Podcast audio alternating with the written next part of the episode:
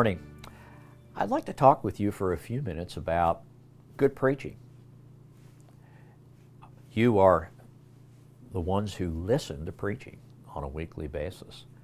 And I hope that you realize that a good sermon requires good listening as well as good speaking. Uh, preaching is the human instrument God takes up and by the work of the Holy Spirit uses to address us, to speak to us.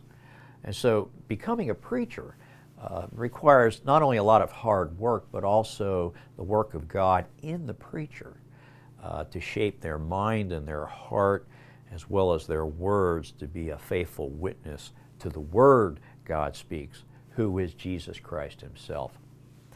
Uh, I'd like to talk very briefly about just several uh, important preachers in the history of the church and some of the things that characterized them. I think they're helpful for us today, even though these fo- some, most of them lived uh, much, much, much uh, earlier in the history of the church than we do. Uh, so, for example, Augustine of Hippo. Augustine of Hippo. Hippo was a small town in North Africa, and Augustine was the bishop there in the 5th century. What characterized his preaching more than anything was love for God. Love for God. He believed that at the heart of all Christian preaching, because the heart of the Christian faith and life is love, the love of God. The love of God in us, which is the gift of the Holy Spirit that enables us to love God with our heart, soul, and mind and strength, and our neighbor as ourself. And so Augustine said, in all that he did, and when he interpreted the Bible, and when he preached his sermons, and when he when he went through uh, his daily work as a pastor, that at the heart of it all was love. I don't see how we can have good preaching unless the love of God is central.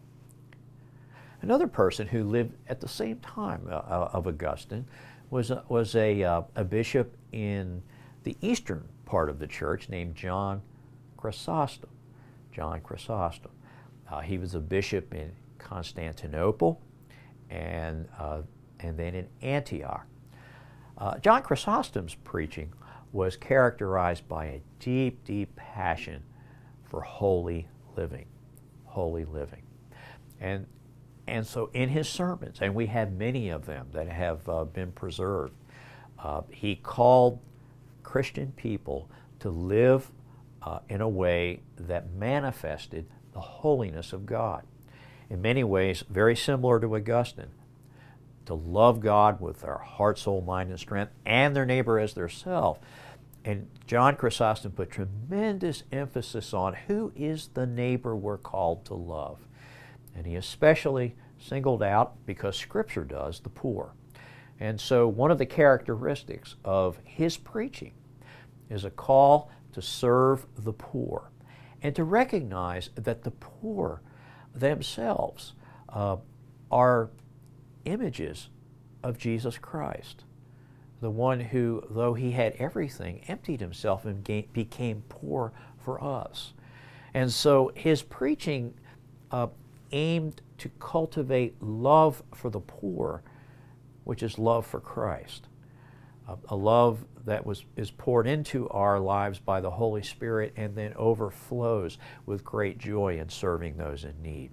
So, Augustine and John Chrysostom, two of the greatest preachers in the early church, spoke much of the love of God and out of the love of God. Another great preacher that most of us have heard of is Martin Luther. He was a reformer in the 16th century. Uh, he was a, a professor of Bible, but he also was a very, very fine preacher. What is important for us when we think about Luther as preacher is that he was committed to reading the Bible as a book that bears witness, that always points to and leads us to Jesus Christ. No matter where you start in the Bible, you're going to end up with Jesus Christ.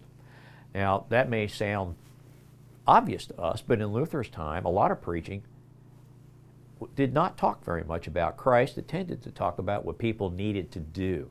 It gave them long lists of duties and obligations and responsibilities, or it gave them lectures about the kinds of things they needed to believe. There's actually a lot of preaching like that done today. But at the heart of preaching, and what Luther helps, helped us to recover and to remember, is Jesus Christ. Another great preacher is John Wesley, and we who are Methodists uh, know his name well. What characterized Wesley's preaching was his willingness to go and to preach anywhere and to anyone. Uh, he did a rather radical thing in his day. It wasn't uh, unique to him, but it also was not something that was done uh, very, uh, uh, very much. And that is, he went outside the church and he preached to people who weren't welcome in the church. Uh, Wesley was a preacher who was an evangelist. And at the heart of his evangelism was the gospel, the evangel, the good news of Jesus Christ. And he took it to people whose lives were basically characterized and marked by bad news. Uh, Wesley reminds us that preaching is not just for those of us in the church, the gospel is for the whole world. He took the Great Commission very seriously, just as he did the Great Commandment love for God and love for neighbor, but to go into all the world and to preach the gospel and make disciples. The last preacher I want to talk about is a man named Dietrich Bonhoeffer. He was a Lutheran preacher during in the time before World War II and then during World War II in Germany. He, he was part of what was called the Confessing Church. Uh, he was a leader of, of the resistance to Nazism. Uh, he refused to take the oath of loyalty to Adolf Hitler. That was not just a political stand that he took, it was a deeply Christian stand, a theological stand, and it was based on the preaching of the gospel. That the gospel calls us to love God and to love God above everything and everyone else. And so, what Bonhoeffer reminds us of, and that we will encounter in our preaching and in our listening is that it's not always welcome. It often evokes and draws much resistance. What we preach and what we hear and what we live often requires courage on our part and great conviction and, and much prayer and support of each other. Good preachers are courageous. They speak the truth in love. They recognize that just as the preaching and the ministry of Jesus was rejected, so the preaching of the gospel in our time may often be rejected. It will sound odd and strange. It won't sound comfortable and convenient. But those of us who preach and those of us who listen, and then together who live in response to what God has spoken, will continually need courage and to, to be steadfast uh, to live a life of prayer, to always be open to the means of grace and all the help and strength that God gives to us. You see, there's a lot that we can learn from and benefit from in remembering great preachers in the history of the church. And God has given them to us, and for that we can be thankful.